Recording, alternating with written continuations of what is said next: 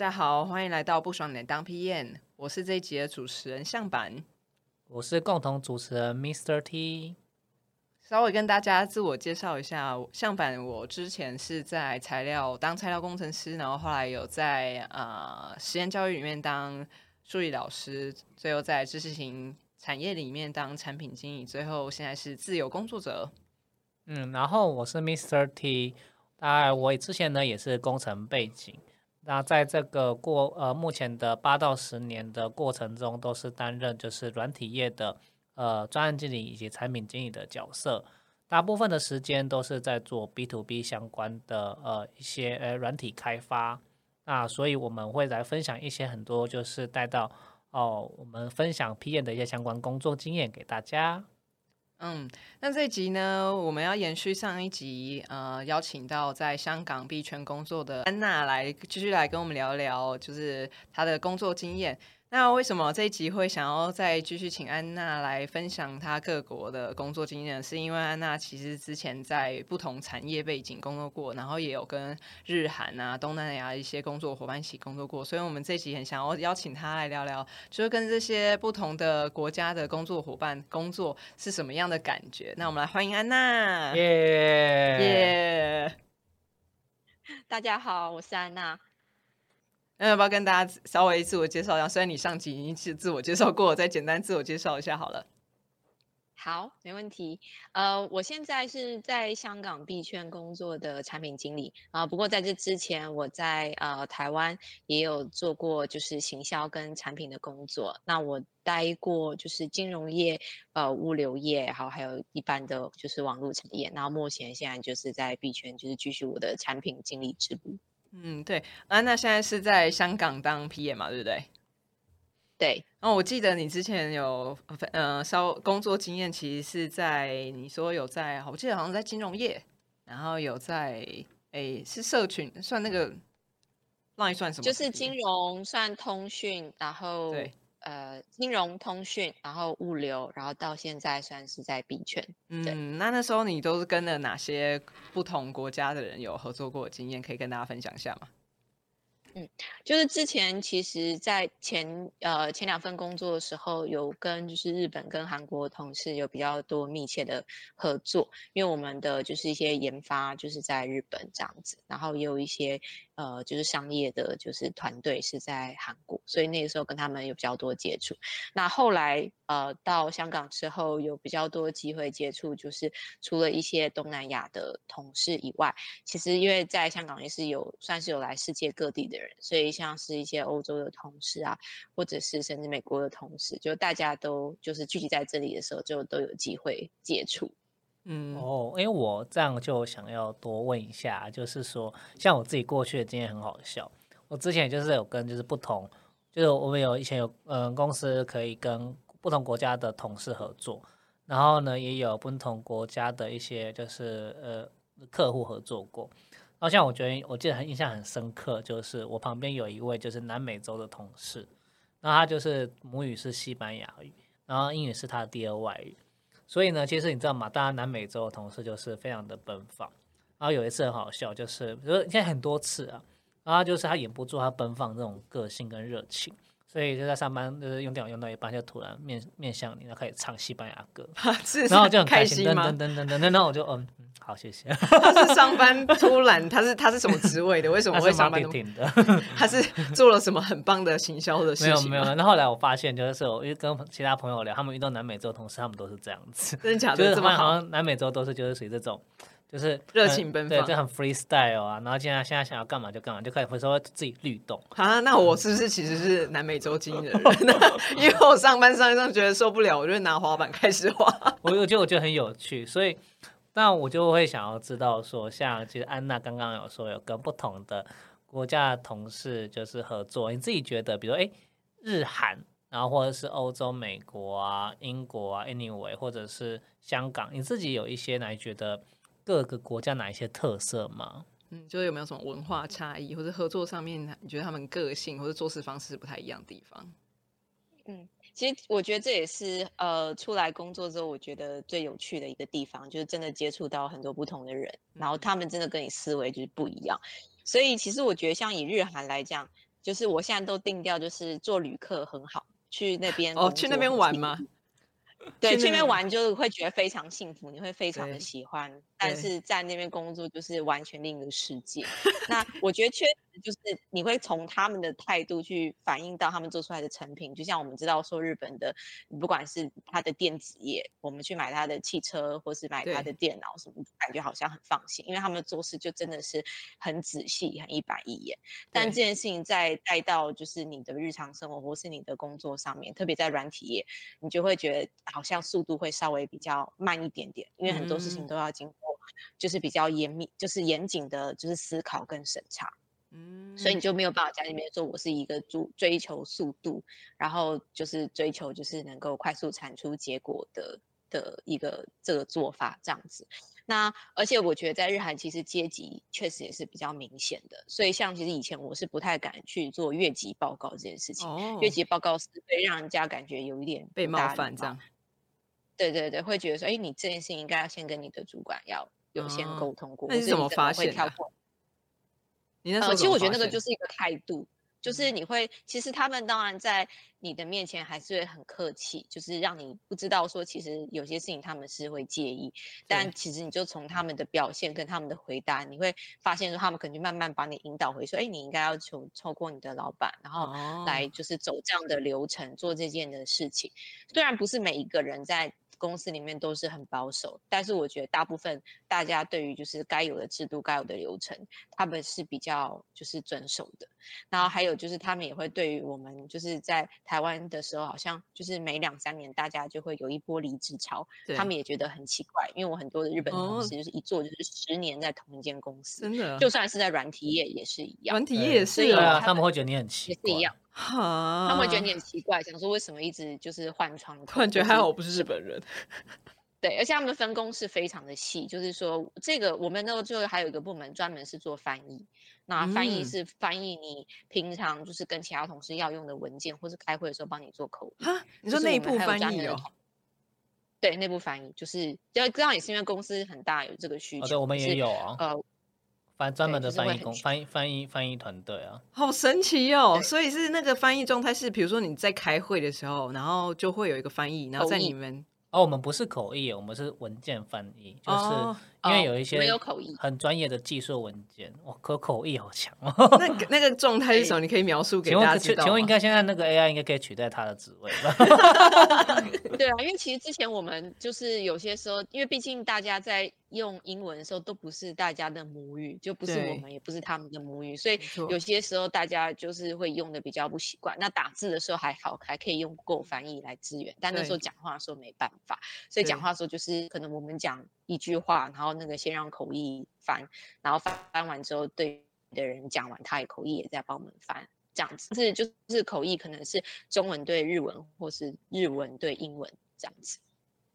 哦，哎，我这边就有一点有趣的是，我想要知道，因为像安娜面对这么多就是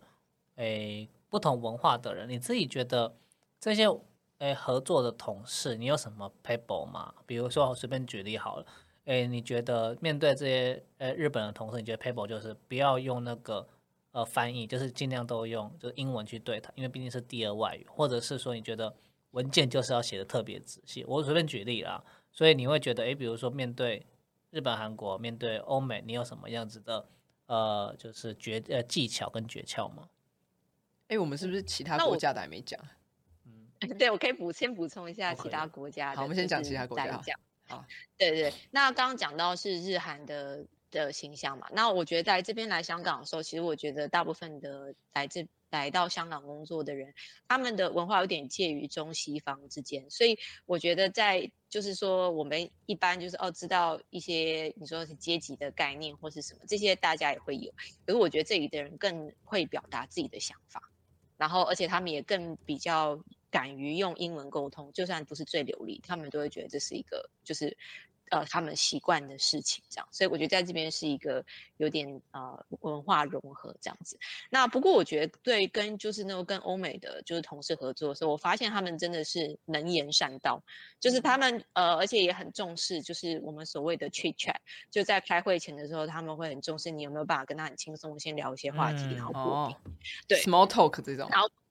对，要先有点 small talk，就算是用这个语音也是一样。然后，而且他们会很重视你在就是表达的时候，你有没有办法逻辑的清晰讲出自己要的内容。但可能在执行细节上面就不是他们的强项，他们可能不是每一个人都会很注重执行上面的，就是 detail。可是他们会就是在前面跟你讨论说这个问题是为什么啊，要怎么做啊，这些事情就会花很多的时间。所以我觉得这是在欧美的部分。那在我觉得在东南亚这边，其实呃，我觉得东南亚这边就是跟各地的文化也都是会有一点不一样的。其实我觉得像在跟越南、跟印尼的同事合作的时候，他们就是给我就是呃蛮呃就是比较温和，但相对来讲就是速度也是稍微比较慢一点点，就是需要跟他们进度啊或是一些沟通要跟得比较紧，让他们知道你详细到底是要做什么，所以他们才会。就是抓紧你的时辰这样子。那最后一个，我觉得就是印度的同事。那我觉得印度的同事是，印度这地方也很大，所以就是各各样各式各种的人都有。对。那我觉得他们是很会就是表达自己要的，而且很会把你导引到你要的方向。所以跟他们讲话的时候，你的头脑必须要非常的清楚，就是知道说自己为什么当时要做这些事情。那就算他想把你导引到另外一个方向，你你觉得你自己当时坚持。合不合理？那如果是合理，你你就继续坚持你的。我觉得这一块就是跟他们在沟通的时候，有常常会需要拔河的地方。嗯，所以其实，嗯，我我蛮好奇，就是你刚刚说，就是印度感觉跟欧美都蛮能言善道，那他们的能言善道就是差异在哪边呢？嗯，我觉得其实的他们能言善道的地方在于是，我觉得其实，在跟欧美同事合作的时候，我觉得他们常常可以给我感觉说，他们其实没有什么特别准备，但好像就是信手拈来就可以讲出就是感觉有道理的东西。但我其实有些学之后，我觉得那不一定是说他们。有多么丰富的知识，或他们做了非常多的准备，而是我觉得他们是对自己很有自信，有那股自信，觉得说我相信我，我我我想我所讲的事情，所以他们在讲的时候就会让你感觉说他们是已经准备很久。那我觉得跟印度同事是他们是比较会随机应变的那一种人，就是他会依据你的反应或是你的做法，他会就是呃就是去钻你可能讲话的部分，可能有一些他可以突破的点。这样子，所以我觉得他们是比较属于随机应变跟就是观察状况去切入的，这样。那当然你要他去吹捧自己或是来炫炫耀自己做的东西，他们也是做得到。所以我觉得如果两边的共通点就是在于是说他们都很会表现自己，而且对自己有那个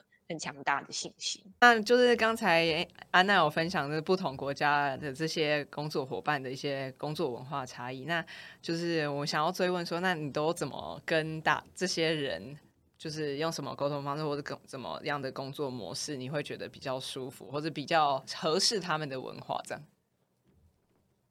其实我觉得后来都也是慢慢的磨合，就是看大家习惯的方式是什么。那像比如刚刚讲，跟呃日韩的同事合作的时候，确实在一些文件的准备或者事前的准备，不要带给别人惊喜这件事情，我会做的比较仔细一点。然后有需要的话，我也会在私下先跟他们沟通好我会议上要讲的内容这样子。那我觉得在跟就是欧美同事合作的时候，我会稍的稍微先让自己放的比较开一点，因为其实光是像第一个 small talk 的事情。有些时候我就不太会，所以我就光在那些事情上，我也要先调整好自己。他们都聊哪些 small talk 啊？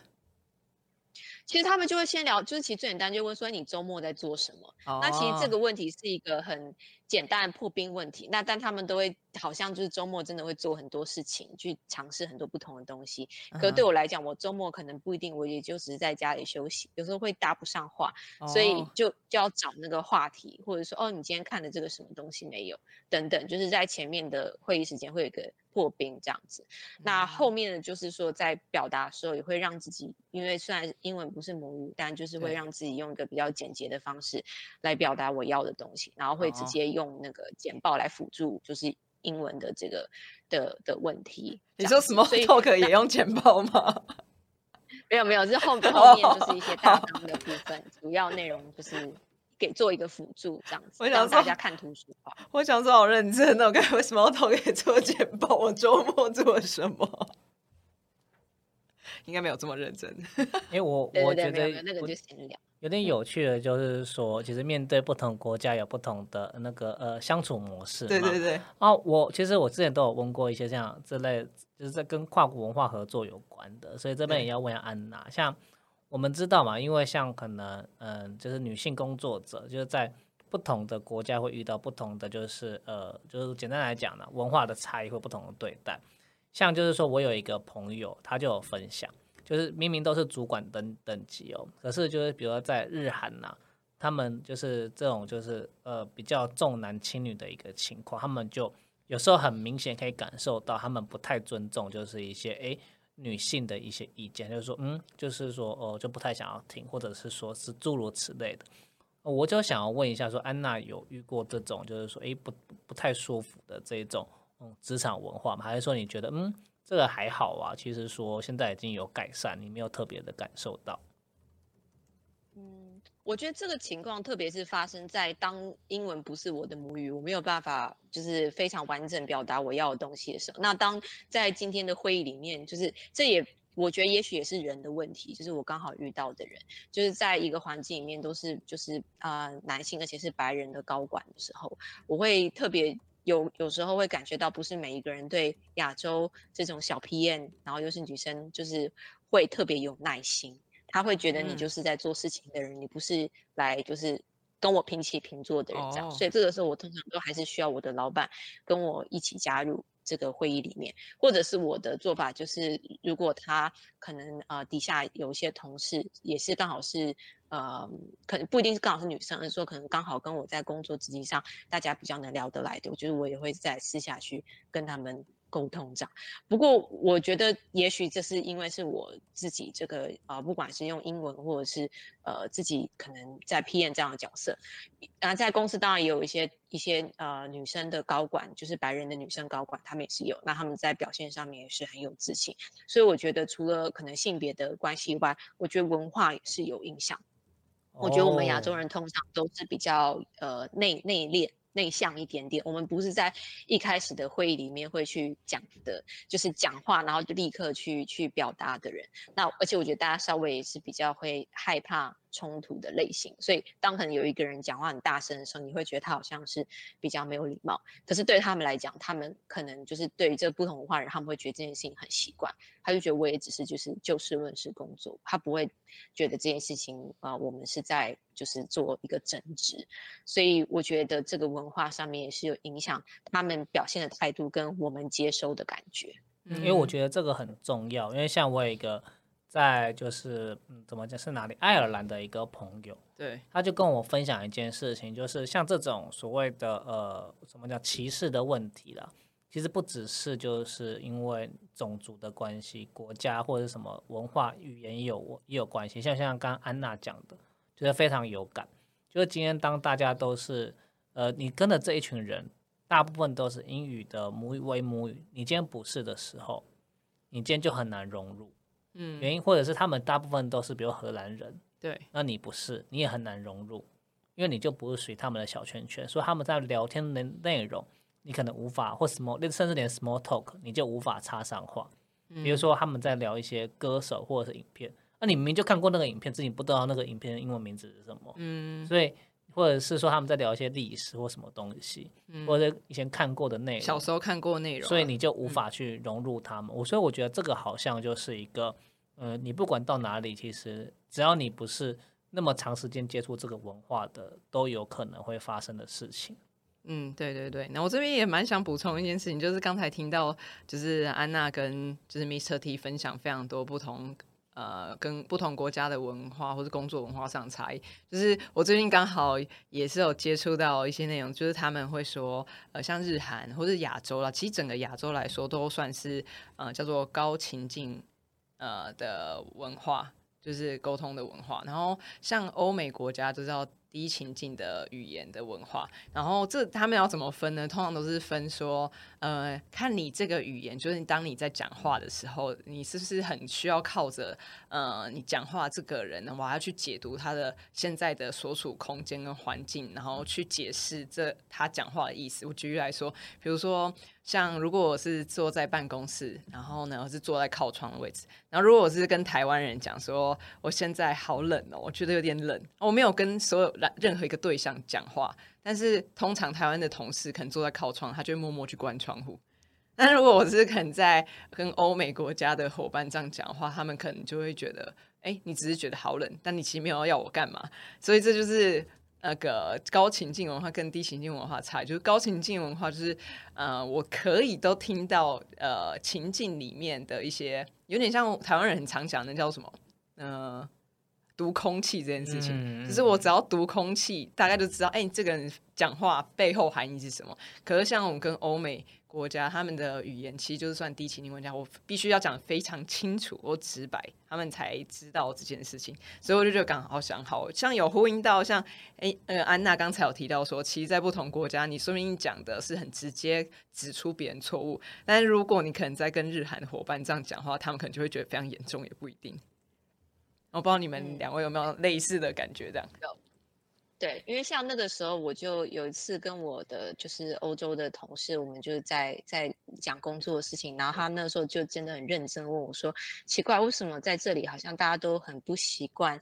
一对一的面值？面值的意思就是说直接去讲到说对方就是你觉得他哪里不好可以改善，哦他觉得这件事情对他来讲是很直接的事情，他觉得这没有什么不好，是帮助别人前进。可是当他就是，就算我跟他已经算比较熟，可是当他说“哎，我觉得我们应该来做这个面值的时候，我也有一点觉得不适应，想说“哈，我不知道讲什么，或是我不知道他对我的评价是什么。”然后当他直接去这样跟别人讲的时候，对我觉得有些同事会觉得。不高不太高兴，觉得说你你是来指责我的。可是当他跟其他的可能也是有同样背景的，就是欧洲的同事在聊天的时候，对他那个另外那个欧洲同，他就觉得这没有什么问题，他觉得这个很正常。所以我觉得其实从这些事情我才知道，大家面对冲突的方式会有点不一样，而且有些时候这些东西也勉强不来。就是，就算那是他很习惯的方式，但我也没有办法完全，我可以尽量试试看，但我没有办法完全用他要的方式来面对他。所以这个时候，就是我觉得双方得各各退一步。那我觉得来这边可能唯一的差异是说，因为毕竟这里是亚洲，就是香港是亚洲，所以会来到这里的。呃，外国的同事大概基本上对亚洲文化不会非非常的排斥，嗯，所以他们就是会会比较，就是说对于亚洲人的习惯或是一些做法，他们会就是我觉得稍微比较有多一点弹性空间，就比较熟悉，对对对对。可是我相信这个问题，如果今天是到真的你是在欧美当地的生活，像刚刚主持人分享，我觉得那个问题会被放大更大，对，而且这些问题是你在台面上不知道怎么讲的。就好像跟你工作能力也不是直接相关，可是它却是影响你生活每一天人际的相处。那我觉得这些事情就是在那些在呃呃，就是人人口组成更多是跟你不同文化的地方，可能会觉得更加辛苦。嗯，那 Mr T，你工作是不是也常遇到日韩的伙伴？哦，对啊，就是我曾经就是在，就是说我我有时候会跟日本的一些呃同事或客户，就是做。一些就是说合作或者是一般在 small talk 都有很明确的感觉，嗯，就是这一些同事啊，其实老实说，我很很可以感受到，他如果是用英文的时候，都是非常的，就是客气，对，所以就是说他老他其实因为不是他的母语嘛，对，所以你会听到嗯好，他就是非常就是彬彬有礼有礼貌，哦，你说不像我们一般跟外国人讲英文的感觉，对对对。然后，如果你也知道，当他今天切换成日文的时候，因为他可能要转一首跟一些比英日日文哎英文比较没那么好的就是客户或者同事在讲的时候呢，你会听到那口气差很多，口气嘛？对对对，无论是可能是不同的辈分还是什么东西，就会知道很明显是有那个气场的哦，所以就会觉得嗯，好像有时候其实。老实说，有时候你不会日文是一件好，或者你日文没有很好是一件好事情。为什么？因为大家是站在同一个呃水平线。哦，你说用英文的时候吗？对，大家都不是用第呃母语来沟通的时候是一件好事情啊。没错没错，所以我会觉得很很很明显，就是哎，其实如果因为毕竟嘛，我们的我自己前曾经都是用，以前曾经也跟一个印度人对嗯沟通过，可能印度人就是英文非常非常的好，对所以他有时候就是，你就刚刚像安娜讲，他能言善道，对。他很会沟通，那这时候你就会很吃亏，除非你英文非常非常的好。对，所以你今天就是可以发现，就是说，诶，同样一句话，你用中文吵架，你可能就可以，可是你用英文吵架，嗯你可能就不太行，嗯，所以你反应可能会慢半拍。嗯，所以我们会知道，是语言这个能力，虽然它不是绝对必要，可是有时候在一些方面，的确，你有时候会吃亏，对，你有时候会占便宜。嗯那我们会知道是其实它还是，呃，还是蛮重要的。哎、那我蛮好奇说，像呃安娜跟 Mr. T 这样子，你们的工作经验就发现语言其实，在工作上面有有有一些影响。那你们会做什么样的事？就是如果你已经很清楚知道我们的母语不是英文，那你要去跟其他人沟通的时候，你们会做什么准备吗？嗯，诶，如果是我的，我先讲我的例子啊。嗯、你说，你说不是母英母母语不是英文的人吗？就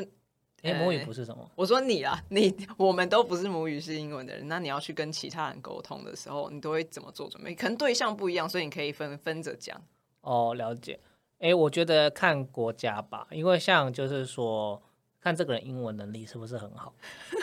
如果这个人英文能力，我有遇过那种英文能力非常非常非常不好的，就是日本人。嗯哼，那你大概就是会用很简单的英文跟他沟通，对，所以你不能用太难的文法，嗯，OK，然后或者是你一次不能讲一大串一大串的话，嗯哼哼，就是我们沟通的目的就是还是为了让大家听得懂，彼此理解。所以你就是会故意停顿一下说，哦，你听得懂吗嗯哼哼哼，之类的。对可是像印度文不不是，印度文就是他故意就是让你听不懂，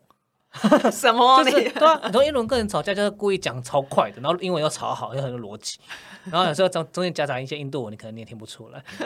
假的？对，所以他们那种人就是他是用气势去压压过你，那那这时候怎么办？就是你不能被他牵着鼻子走，所以就是这时候对我来讲就是，嘿，如果我真的要跟这种人对话的时候，我就会说，对哎，就是故意还是照我的步调嘛。对那那那如果你要硬要讲那么快，那我们就是慢慢这样耗耗着啊。哦，你用你还是维持你自己的速度，反正他讲很快没关系，但我现在讲话，你就会讲慢一点，用字对，没错。但是有一些就是知道他的英文能力很好的时候呢，这时候可能我就要多准备一些，就是哎，我在讲话的时候怎么样有够更有效率，哦，更精准的英文单词用。词，用词可能嗯要更好，所以我可能就要自己想一下。那当然，你愿用愿意越用越久，我就可能越减少这种准备的时间。哦，就是内化就对，没错，所以我觉得这个多练习还是蛮帮助的重要的。。嗯，那安娜嘞？嗯，我觉得就是呃，呼应刚刚分享，就是说，除了就是依照个人的就他们的不同的状况，然后用不同的方式应对以外的话，其实我自己会在我我我不确定的时候，就我不确定我们听懂的时候，我一定会留一个就是可以就是 recap 或是 summary 的的时间，我会跟他啊们确认说，我到底听的是不是对的。其实就算我前面那一大段我没有听懂，没关系，反正我就最后去确认说你讲的是不是这个。如果他说是，我就说 OK 好，我就把过关会议记录就 丢出去了。这样就是我就有些东西我就觉得我没有那么纠结，只要就是达到大方向的目的就好了。然后第二个是我觉得就是准备好，呃，你到底想要跟他讲什么？因为我觉得有些时候就是像。呃，刚刚 Mr. Lee 讲说，很多人他会讲话绕来绕去，让你就是有一个误导，好像他讲了什么别的东西，但其实实际上他可能只是绕一大圈在讲。嗯那这个时候，如果你本身很清楚你自己到底是为什么要做这件事情，对，你就就反正他讲那些东西，你还是可以拉回来自己说，哎，可是我我们要做的是这个，就是尽量把它拉到说这个事情可不可行上面，那就呃放掉就是他那些所讲的，可能是会让大家有一点分心，或者是没办法专注在原本主题上的内容上。所以我觉得自己对自己的要讲的东西有态呃坚定的态度，跟就是很清楚要表达什么，也会帮助你就是面对就是呃一些用不熟悉语言沟通的时候，呃你可以就是不会被他们拉着走。嗯，就是知道自己的沟通目的就对了，嗯，就会对这个状况就会好很多。那刚刚聊到的应该都是跟不同国家的平行单位的合作伙伴合作，就会很开始会好奇说，哎，那如果是主管阶层呢，或者老板，你觉得有没有什么不一样的地方？比如说，通常老板，我们就想说，可能主事的风格会不一样，不知道跟每个国家会不会也会有一些差异。对，我觉得跟老板的风格有差异的，也我觉得也是确实跟他们的背景有一点关系。因为我觉得当我的老板他是可能比较我们所谓就是亚洲传统的思维的时候，我会比较注重说，就是事情要。就是让他知道我我所执行的细节，然后我在做什么，然后让他很清楚的了解我现在手上的事情项目是怎么样，我也很注重。然后还有在一些会议大大小小的参与上面，可能你也都会比较仰赖有老板的加入，然后让你的老板去跟对方的老板讲话这样子。但是后来就是我有一些老板，他可能呃比就是不是这个文化背景出身的，对他可能是在。别的国家有哎，也许有不同的经验的时候，对，或是我也有遇到，就是呃这样的老板，他是，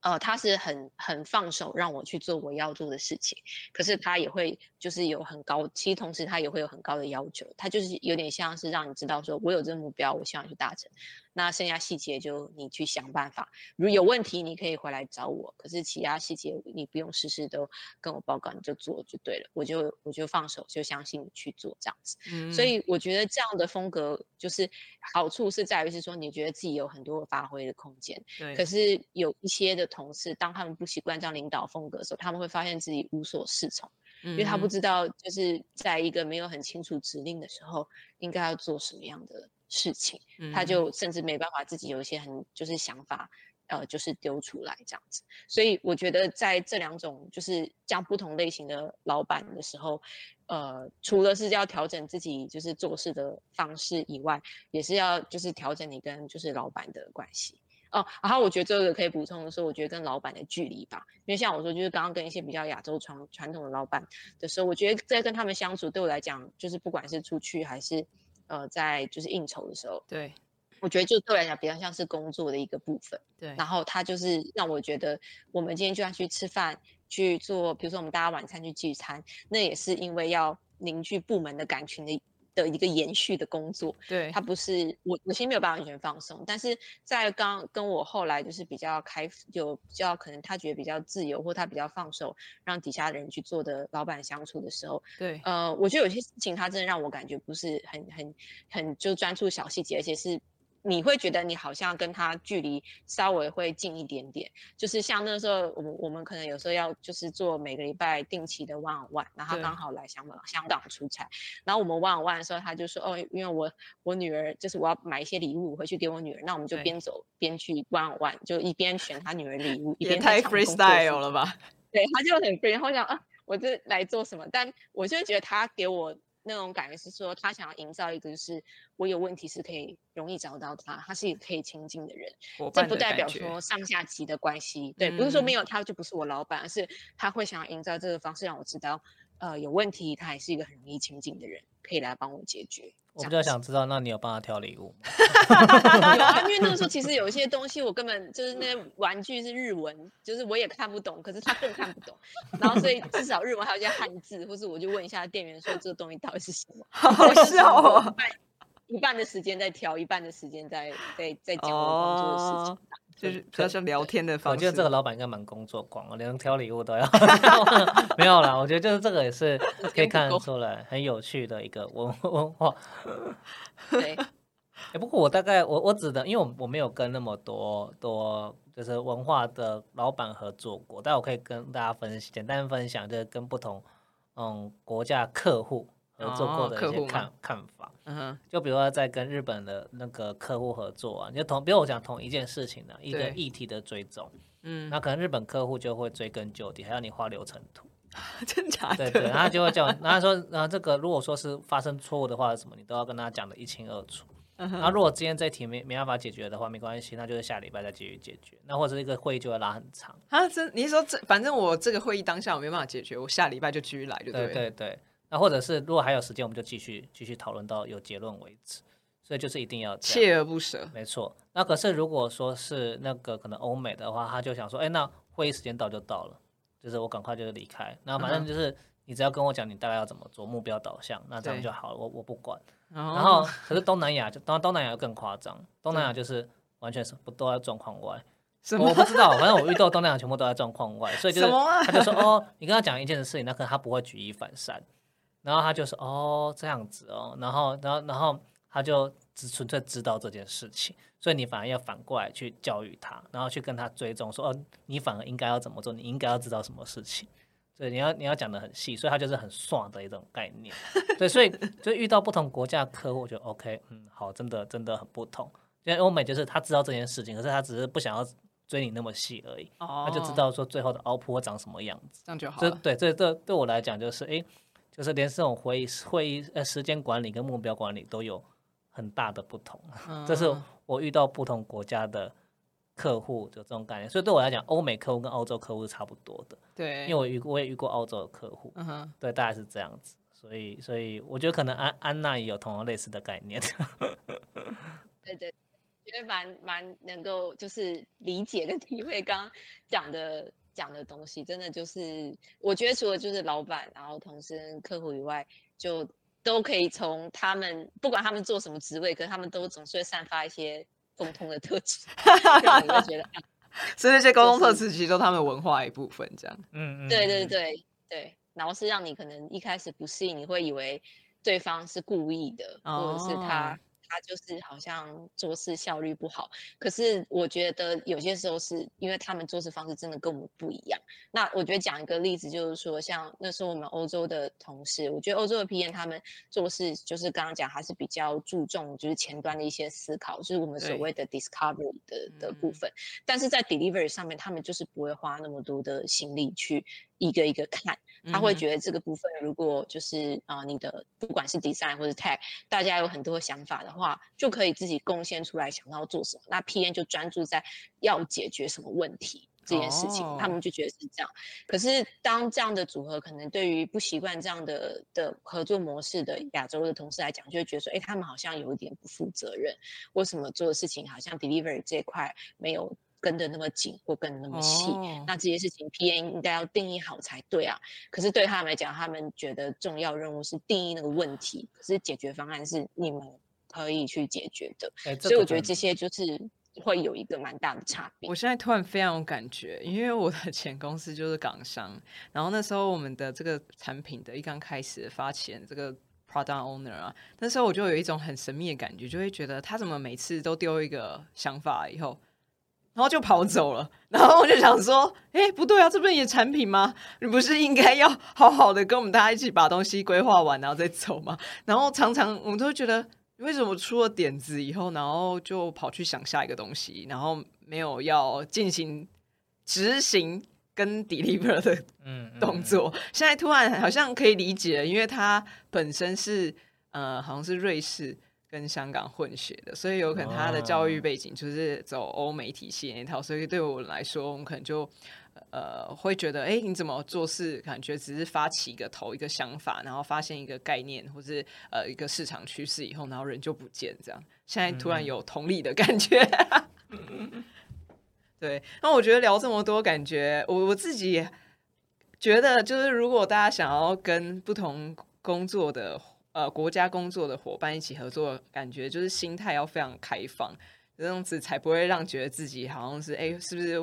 觉得是不是都个人？像安娜刚好提到说，会不会是这个个人的问题？其实没有，是他们整个呃，很国家或者是不同地区人原本工作跟生活方式就不一样，所以才造就就是我们大家只有彼此的差异而已。那我觉得聊完刚才这些东西，那我也很好奇，说感觉安娜因为跟不同工作。呃，工作工作伙伴一起工作过，所以感觉应该面试经验也是非常丰富。然后就会想要知道说，哎，你在跟不同国家或是不同产品，就是呃面试很多过程中，你自己有没有想要跟大家分享说，比如说像日韩的文化，嗯，在面试经验，或者跟东南亚的人面试的话，或是跟亚洲、欧洲区的人面试的话，你觉得有没有什么需要注意的地方？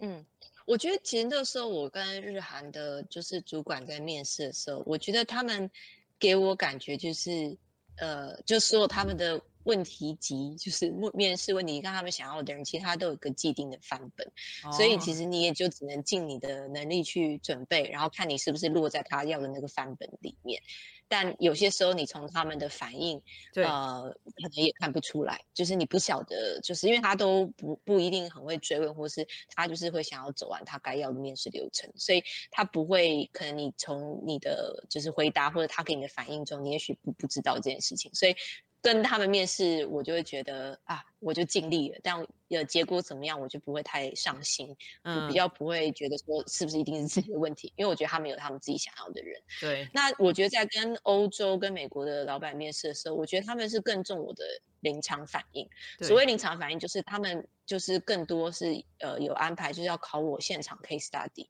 就是我们所谓的 mock inter，呃，不是 mock interview，就是那个 case study 上面临时出一个问题，要你来设计一个产品，在十分钟内要回答。这个这个部分在就是跟他们的面试比较常出现，然后他们也会很就是想看我临场能不能在我没有足够的呃经验或者没有足够的知识之下，我还是能讲出逻辑的东西。他们都会考什么啊？你说 life case 哦？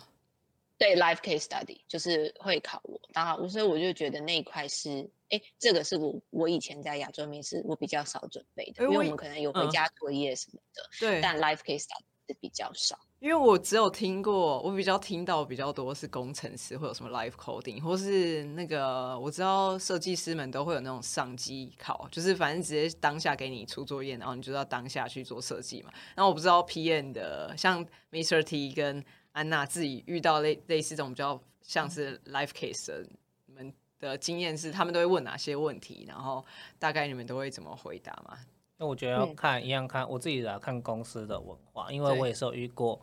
就是 PM 就是要现场就是思考一个商业模式，嗯，或思考一个组织规划，他就是在考你，就是一些呃，他其实只是要我自己觉得啦，对，有一些公司他只是要考你的推演能力，嗯哼，那有一些公司它是呃那个什么。呃，真的要你讲细节，对，细到就是你要你连流程图，你连画面都要画出来。但是他给你们多少时间回答啊？他就说我很多时间，你就给就你就给你一个小时或什么东西，你就试试看啊。对我真有听过当下出题目，那很多大，但是大部分东西的确都是就是回家做作业了。对，那。比较少，有一些的确公司就是现场考你一个呃，有而且使用一些使用情景的案例，对对对，让你去思考。嗯哼哼，对，的确也有。然后我也我真的有遇过有一些公司，他就说他就是问你一些呃流程嘛，你要怎么优化？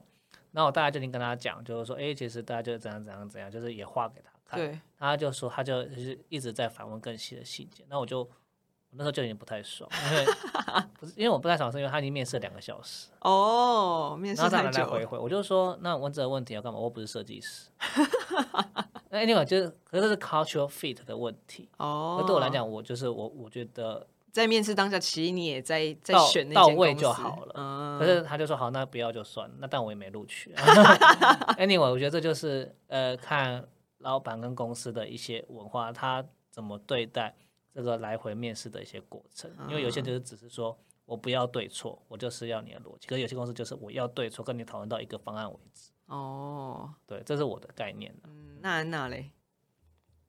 嗯，因为我遇到的就是 life case study，我觉得比较多都是他们想要看我的临场反应。对。然后一而且我们是就是可能呃虽然是一个小时的时间，但那个小时包含你要想。跟他要问你问题的时间，然后在那个里面可能还有 designer data analysis，然后就是其他的，我还有一两个人就是 sitting，他们一起听一起问，然后问我的问题可能也有是有一些是不一定他们产品相关，比如他问我说。呃，你觉得如果今天就是 LinkedIn 要多加一个功能，你觉得要加什么？那或者是他跟我说你要帮盲人设计一个就是轿车的 APP，你要怎么设计？那其实那个讨论的时间最后也都有些也都只有半个小时，就时间很短。对，所以我觉得在跟他们合作的时候，或者在面试的时候，我觉得他们比较在乎是我怎么去应对他们的 stakeholder，然后我有没有办法。表达好清楚我要的东西。那如果我能够讲到一些有关市场 inside 的东西是加分。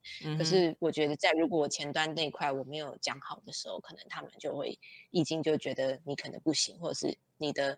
你就算那个东西不是你直接做过的，但你有没有办法就是用一些你以前的经验去想出一个解决方案这样子。所以，我我觉得我遇到的 life case study 是这样。那最后一种就是像之前也有跟印度的，就是面试官面试过，那我觉得他就是属于比较强势的类型，嗯哼，就是。他给我一种就是一进来就是个下马威的感觉，就是说，哎，我要你进来就是要做 A B C D E，那你的经验好像有 B 跟 C，你觉得有办你有办法做 A D E 吗？这样。对。那如果又会给你一种感觉说，那如果你没办法做，我们就可以结束面试这样。所以好像在那个场合，我是在跟他比拼，说我对我自己的自信够不够，我能不能就是。就是把我自己的经验讲好到，就是就算我不是完全做过这些东西，我我也觉得我自己有办法胜任。所以我觉得在那个场合，反而就是会激发你的一个一些就是好好胜心，就觉得说，哎，对啊，我也没那么差，我我也可以做到。所以我觉得跟他们在在就是这样很有自信。或是比较稍微自负的主管面试的时候，对自己对自己的那个自信度要足，不然就很容易被他们一一质疑之后，就会觉得自己好像不够格，嗯，这样子。刚刚我们聊了非常多，就是跟文化差异有关系的工作差风格差异。那我想要转回来问问说，帮大家问一下听众问。说，哎，那你现在目前在香港的工作和生活上有没有遇到什么挑战？因为我们也知道，就是等于说你离家离乡背景嘛，就是你自己现在就是在香港工作的几年，现在有没有觉得呃比较需要调整或挑战的地方？嗯，因为我觉得香港它就是一个有点来来去去的城市，那再加上就是最近可能大家人口流动又比较快，所以我觉得在这边可能第一要适应是说，也许你身边的朋友也都会来来去去，对，所以比较。可能不是说你没有家人在这里，你的这些生活圈或是人际交友，有可能都会每几年都会变动。所以我觉得这块是自己要很有办法，自己能够独处啊，就是自己能够过好自己的生活。嗯，如果你是一个很仰赖朋友的人，你可能会觉得每一次分别，你都觉得蛮难痛苦，这样蛮难适应。嗯，对，蛮难适应的这样。那再来是说，我觉得是跟这个城市的特质有关，就是因为这里真的是比较地下人稠，所以呃，你要去的地方或是你。的居住的环境或什么，这些都可能不能跟你在就是在台湾的生活完全一模一样，所以我觉得这一块是就所以就我就觉得只只能从中找乐子，比如说我们知道居住环境没办法一模一样，可是有一些在这里的便利性。或是在这里，我们觉得哎，可以很方便出国这些事情，我觉得都是一个，就是你自己如果安排的好，你也可以当成是一个额外的，就是娱乐来来做这样子。所以我觉得这是就是呃两个。那我觉得最后一个当然就是你对这里在地文化的认同感，或是语言。那。我觉得，因为我一路以来，我的公司大家都是用英文来做主要沟通，所以我对于就是比如说在当地讲广东话，我的场合就很少，确而且确实也必要性也很低，所以我对于当地的文化融入，我可能就没有像其他人来的那么深跟那个认同感，所以对我来讲，这里就比较像是一个工作的。地方，但是不一定是我一个长期可能我规划就是都会在这里，所以我觉得这一些也是在来出来之前可以思考一下，就是。自己对于就是接下来三年或五年，你的规划是什么？那这个城市给你的感觉怎么样？你觉得自己能不能适应？那不能适应，其实我觉得也没关系，就当做是一个新的体验。那如果能够适应，当然是很好。就是你可以也许在这边多交更多当地的朋友。嗯，那我觉得我这边就要延伸，就是这一集的最后一个问题了，就是像安娜就是在香港工作这几年，然后还有呃跟不同国家的合作伙伴在这边合作，那你会建议就是 PM？会开始就台湾的 PM 啦，然后尝试就是外商的工作，或是去海外工作嘛？你会怎么建议他们？嗯，其实我会觉得，如果就是你对于像刚刚我们聊一整集聊就是这些文化差异，或者是嗯不同人不同做事习惯这些事情，你你是抱着一个开放性的心态。来看的话，其实我觉得能够出来看看也是一件不错的事情，因为也许在出来的时候，你有更多的时间，因为放大了这些呃可能困难的地方，但也让你有更多机会去思考自己到底适不适合做 PM。跟适不适合，就是比如在在异地生活，我觉得这些的，嗯，就是呃，你你自己亲身经历的时候，你会更有感觉，也更知道说自己该规划哪一步。所以其实我觉得，如果是以一个就是呃本土的 PM，你想要就是出来看一看，其实我觉得在亚洲的一些机会都会是一个蛮好的跳板。嗯，就是当然，如果你想你能直接拿到就是更远的，比如说欧美的工作机会也很好。嗯，可是我会觉得，其实，在亚洲也有蛮多不错的机会，或是给你做一个跳板来出来看的。所以我觉得，如果大家能够就是有这个意愿想要出来的话，那就就找仔细找找看，我相信一定会有一些你可能会感兴趣的机会。那你就可以在接着接下来面试跟他们谈的过程中，判断自己会不会想要。这样子，所以我觉得其实最后讲回来，就是我觉得出国工作不一定适合每一个人，嗯，那可是我觉得如果你今天决定出来了，就当做是一个体验，那就算最后觉得这个环境不适合你，你也会觉得是一个就是一个难忘的一个学习经验。那我觉得其实这样就达到你出来的目的了。嗯，好，那我觉得我们今天这一集聊了非常多，就是安娜跟 Misty，我们三个就是主持人，就是跟。不同的国家的工作者合作经验，然后也了解了，就是安娜就是建议大家可不可以去海外尝试工作的这个机会，她的想法。那我们非常感谢这次精彩对谈，那我们今天就到这里，那我们跟大家说拜拜喽，拜拜，拜拜。